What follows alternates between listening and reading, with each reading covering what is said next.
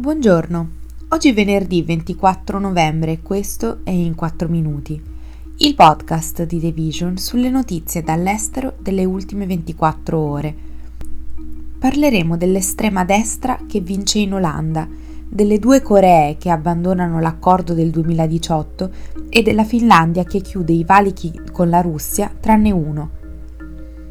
Il Partito per la Libertà di Geert Wilders, partito di estrema destra e contrario all'Islam, è diventato il più grande del Parlamento olandese, in un grande sconvolgimento elettorale i cui riverberi si faranno sentire in tutta Europa. Il Partito per la Libertà, il cui manifesto include richieste di divieto di moschee, Corano e velo islamico negli edifici governativi, avrebbe conquistato 37 seggi nel Parlamento di 150 più del doppio rispetto al precedente scrutinio del 2021. Tuttavia non è chiaro se Wilders, il cui partito si è classificato al secondo e terzo posto nelle precedenti elezioni ma è sempre stato escluso dal governo,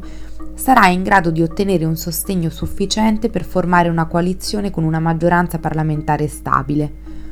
Esponenti dell'estrema destra di tutta Europa, tra cui l'ungherese Viktor Orbán, la francese Marine Le Pen e anche Matteo Salvini, si sono congratulati con il leader del partito, ma internamente i leader degli altri tre maggiori partiti olandesi hanno tutti dichiarato che non farebbero parte di un gabinetto guidato dal PVV. L'alleanza di sinistra verde-sinistra lavoro, guidata dall'ex commissario europeo Franz Timmermans, che dovrebbe arrivare seconda con 25 seggi, una volta che tutte le schede verranno conteggiate, ha dichiarato che non entrerà in nessuna coalizione con il Partito per la Libertà come membro, così come il partito centrista Nuovo Contratto Sociale del deputato di centrodestra Pieter Omtzigt che è al quarto posto con 24 seggi, mentre il Partito Liberal Conservatore per la Libertà e la Democrazia del primo ministro uscente Mark Rutte ha fatto sapere di essere aperto all'idea, ma questa settimana ha escluso di sostenere Wilders come premier. Sebbene il partito che vince il maggior numero di seggi esprima tradizionalmente il primo ministro, questa volta non è garantito che accada, mentre Rutte resterà in carica fino all'insediamento di un nuovo governo che potrebbe non avvenire prima della prossima primavera. La Corea del Nord ha deciso che dispiegherà forze armate più forti e nuove armi al confine con il Sud, un giorno dopo che Seoul stessa aveva sospeso parte dell'accordo militare del 2018 tra le due Coree, quello che prevedeva l'allentamento delle operazioni militari al confine, in segno di protesta per il lancio di un missile balistico verso il mare a largo della sua costa orientale da parte di Pyongyang. Il Ministero della Difesa del Nord ha fatto sapere che avrebbe ripristinato tutte le misure militari che aveva interrotto nell'ambito dell'accordo con il Sud.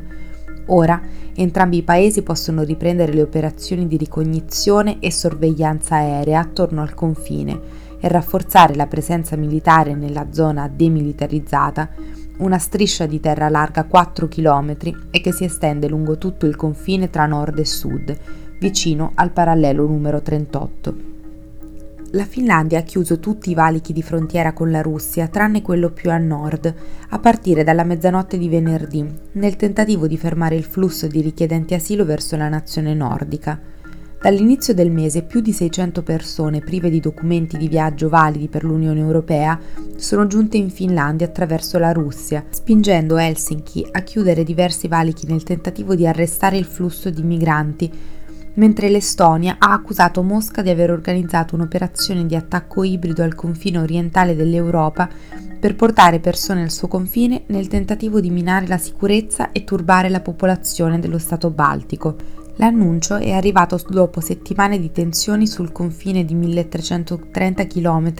nel nord Europa e da giovedì 75 persone, in gran parte provenienti dalla Somalia e dalla Siria, hanno tentato di entrare in Estonia dalla Russia attraverso il valico di Narva. Nessuno è riuscito a chiedere asilo e tutti sono stati respinti, ma il paese si è preparato a seguire le orme della Finlandia e a chiudere i valichi di frontiera se la pressione migratoria della Russia dovesse intensificarsi. Prima di salutarvi, vi ricordiamo la mostra Paraventi, Folding Screens from the 17th to 21st Centuries di Fondazione Prada, realizzata nella sede di Milano e in contemporanea a Tokyo e Shanghai, che indaga la storia e interpreta i significati dei paraventi, ripercorrendo le traiettorie di reciproche contaminazioni tra Oriente e Occidente, i processi di ibridazione fra diverse forme d'arte e funzioni, le collaborazioni tra designer e artisti e infine la creazione di opere inedite. La mostra, aperta fino al 22 febbraio 2024, fa dei paraventi un dispositivo artistico per rappresentare il concetto di liminalità e di soglia fra due condizioni, in senso letterale e metaforico. Questo è tutto da The Vision. A lunedì.